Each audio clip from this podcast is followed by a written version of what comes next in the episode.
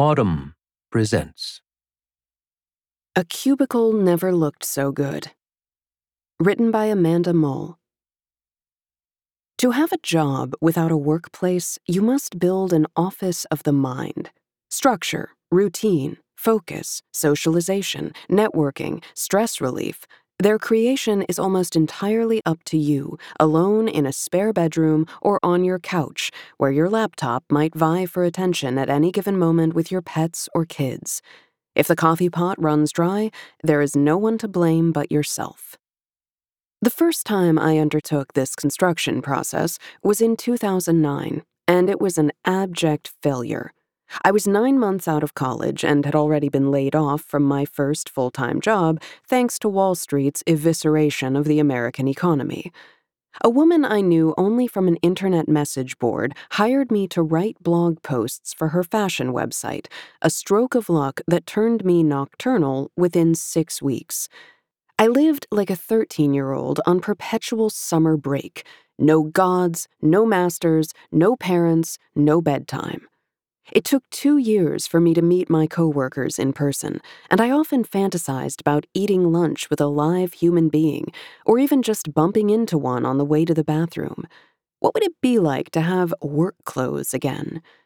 I had never expected to miss driving 45 minutes to sit at a desk in a makeshift office above a country club pro shop where, in my first full time job, I'd done menial tasks in the marketing department. At first, I assumed my setup would soon be common, and therefore somehow better. We'd all build our internal offices together. There's no stopping it, a Reuters writer proclaimed a few months after I began my blogging gig. The workforce that fuels tomorrow's small businesses may largely be a stay at home crowd.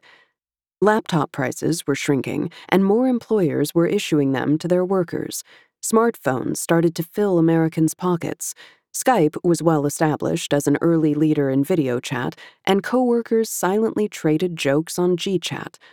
The Great Recession would force a reckoning in how stuffy old companies operated, and offices would soon be obsolete. Then it just didn't happen. In fact, something like the opposite happened. Co working spaces sprang up for people without traditional offices, and the concept attracted hundreds of millions of investment dollars and, for a couple of years, my patronage. In 2018, I finally got a regular job. I sometimes ate lunch with my new colleagues. I bought a fancy water bottle for my desk. After a few months of commuting, I understood the allure of podcasts. Now, a once in a century pandemic has resurrected the abandoned future. I'm back on my couch, along with millions of other Americans. And as soon as we were remanded to our homes in the spring, the predictions of a decade ago sprang back to life. If the COVID 19 experiment has proved anything, it's that employees can be productive without being physically present.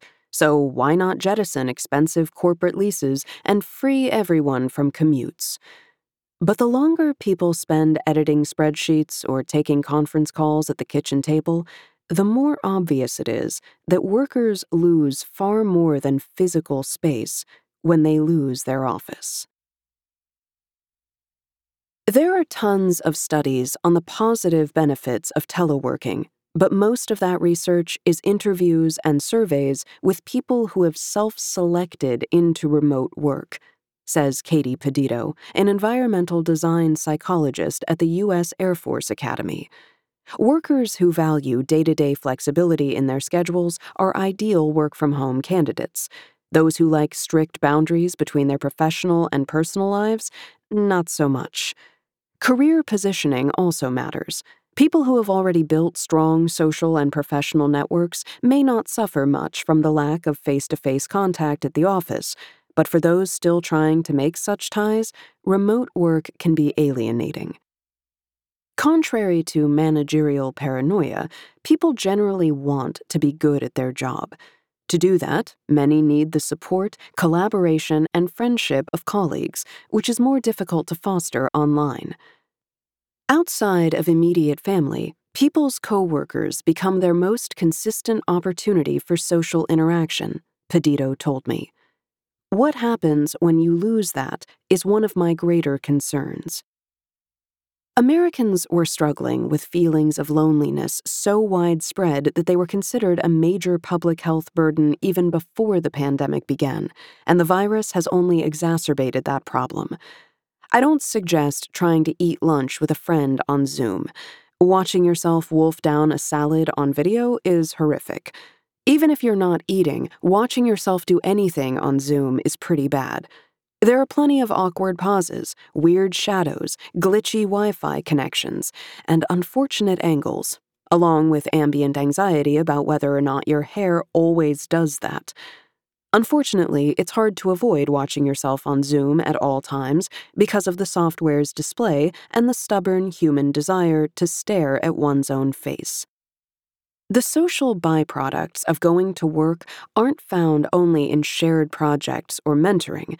Many are baked into the physical spaces we inhabit. Break rooms, communal kitchens, and even well trafficked hallways help create what experts call functional inconvenience. We have these interdisciplinary connections because people have to take the stairs, or the bathroom is on a different floor, says Peter Berg, the director of the School of Human Resources and Labor Relations at Michigan State University. Moving through that space in an inconvenient way is really important to connection. People end up talking to their coworkers, complimenting a new haircut, asking how the kids are, when they're corralled together waiting for the elevator or washing their hands next to each other in the bathroom. Over time, those quick encounters build a sense of belonging and warmth that makes spending so much of your life at work a little more bearable. You talk to people who really felt excited for the first few weeks of remote work, Pedito said. Among other benefits, who doesn't relish the chance to be out from under the literal watchful eye of a supervisor? But now a fair number of the early enthusiasts are starting to go stir crazy, she said, with no relief on the horizon, and, maybe worse, no one to commiserate with at the office microwave for the 90 seconds it takes to nuke last night's spaghetti. When I began working from home at 23, I soon realized that the potential harm wasn't limited to my sleep schedule or my mood. Even if I successfully made myself a disciplined 9 to 5 worker bee, I was far removed from the structure of my career itself. For the first few years, I had an inexpensive apartment in a small town that I loved, but it was far away from New York City, the country's fashion capital. I wasn't meeting anyone else who did similar work, wasn't being invited to anything, wasn't getting introduced to any friends of friends. If I had wanted or needed a new job, completely changing careers would probably have been easier than getting another gig in my field with the experience I'd accrued at home. Moving to New York a few years into the job helped, but it didn't totally solve the problem.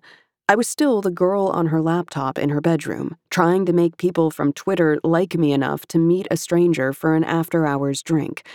After you've left the ready made social environment of school, an office is a natural place to look for new people who share your interests and outlook.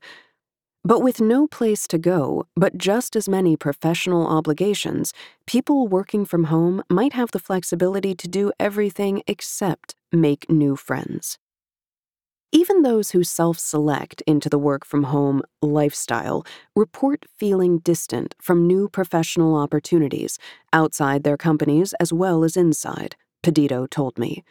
Deprived of desk neighbors, impromptu coffees, and any real way to, for lack of a better term, read everyone's vibe, she said that new hires and young people who work remotely risk remaining unknown quantities, and unknown quantities don't become beloved colleagues or get promoted. How you begin your working life tends to shape your professional and financial prospects for decades to come. Those who were just starting out during the financial cataclysm of 2008 and the recession that followed have had their fortunes stunted by it, and many will never recover. For recent graduates beginning work via Zoom in the twin chaos of a pandemic and a financial crisis, the impact could be even more profound. Women, of all ages, particularly suffer when telecommuting, Berg told me, with fewer promotions and slower wage growth.